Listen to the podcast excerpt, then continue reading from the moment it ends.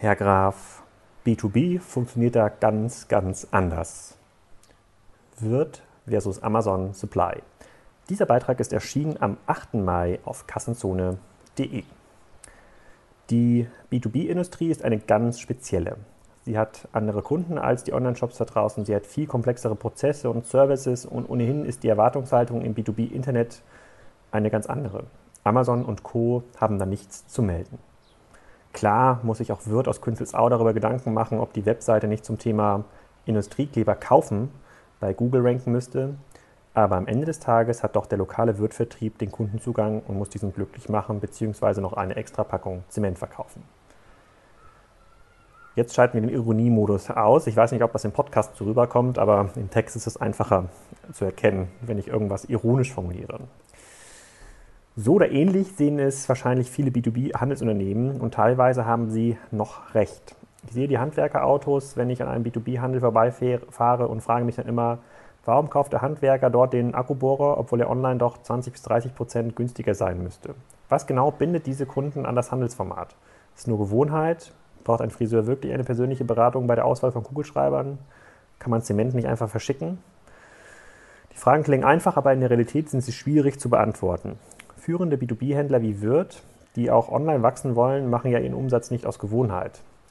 Zwar ist der Umsatz bei Wirt geschrumpft, aber dank der Kürzung beim Vertriebspersonal konnte der Gewinn gesteigert werden. Dieses Spiel ist aber endlich, wie man sich gut vorstellen kann. Wirt muss schleunigst das Amazon der B2B-Händler werden und es wird extrem schwer, wenn ich einem aktuellen Forbes-Artikel glauben kann. Das amerikanische Wirt-Äquivalent Granger mit 9,3 Milliarden Dollar Umsatz ist beim Thema IT und Services einem Unternehmen wie Wirt meilenweit voraus. Und doch scheint es Amazon mit seinen Amazon Supply-Aktivitäten nichts entgegenzusetzen zu haben. Ist das auch ein schierer Skalenwettbewerb, über den ich schon vor kurzem geschrieben habe, als ich gesagt habe, Amazon ist kaum noch einholbar? In diesem Fall gewinnt der Größte und es ist zurzeit Amazon. Und was soll dann ein Großhändler wie Nordwest machen, der mit 800 stationären Handelspartnern ein extrem heterogenes Netzwerk pflegen muss? Das scheint mir sehr, sehr kompliziert zu sein. Ich freue mich sehr über diesen sehr aufschlussreichen Artikel bei Forbes zur Positionierung von Amazon Supply und dem sehr speziellen Blick auf den B2B-Markt. Reiner Onlinehandel ist auch für B2B-Produkte, die in der Regel durch einen teuren Außendienst vertrieben werden, viel günstiger zu betreiben. Und das scheint sich nun auch in den USA zu zeigen. Ich zitiere hierfür aus dem Forbes-Artikel. The challenge of distribution is to have orders big enough to make money says Scott Benfield, a B2B consultant who's been following the wholesale and distribution game for 20 years. It's a very thin margin business 2% to 4% for tra- traditional businesses in this sector. Amazon's scale is ideally suited to compete in this kind of high volume, low margin operation. A Boston Consulting Group study found Amazon supplies prices to be about 25% lower than the rest of the industry on common items. Das ist ja auch etwas, was wir beobachten im klassischen B2C-Sektor. Amazon scheint oft 10 bis 30 Prozent günstiger zu sein als die von den Herstellern genannten UVPs. But just a couple years into the game, Amazon Supply has already beaten Granger in sheer volume of online inventory, with its 2.2 million products for sale dwarfing the latter 1 0.2 million. Amazon Supply may cut into Granger's high volume, low margin business if it hasn't already. It will sell truckloads of beakers, for example, or copy paper.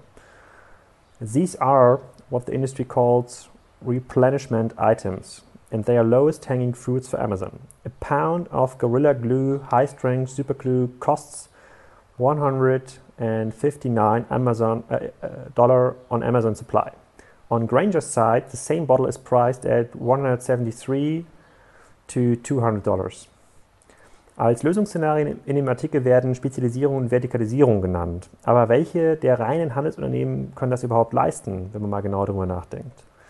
For instance, will Amazon want to handle industrial glasses, no, gases like carbon dioxide for pubs and bars and McDonald's soda pumps? Amazon can sell gloves and Google's and goggles, but, it much, but it's much more expensive to deliver big, ugly tanks of acetylene or 55 gallon drums of acetate.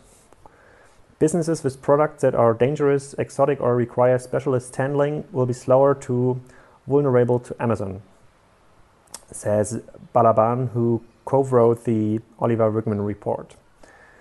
Amazon won't take business away for drills or dentist chairs, but dentists also have drawers full of mouthwash, dental floss, paper towels, latex gloves, and those bibs that go around your neck. If your business does not have a credible plan to survive and thrive in the new ecosystem, he says, there may be less time than you think. Just ask your local bookstore. So geht der Artikel noch über Seiten weiter mit sehr, sehr vielen wertvollen Insights über den B2B-Markt in den USA. Auf jeden Fall eine klare Leseempfehlung und auch hier wieder eine sehr, sehr klare Leseempfehlung zu den Kommentaren äh, bei kassenzone.de. Da haben sich einige B2B-Verfechter und äh, B2B-Online-Gegner ähm, versammelt und führen eine sehr, sehr spannende Diskussion. Vielen Dank fürs Zuhören.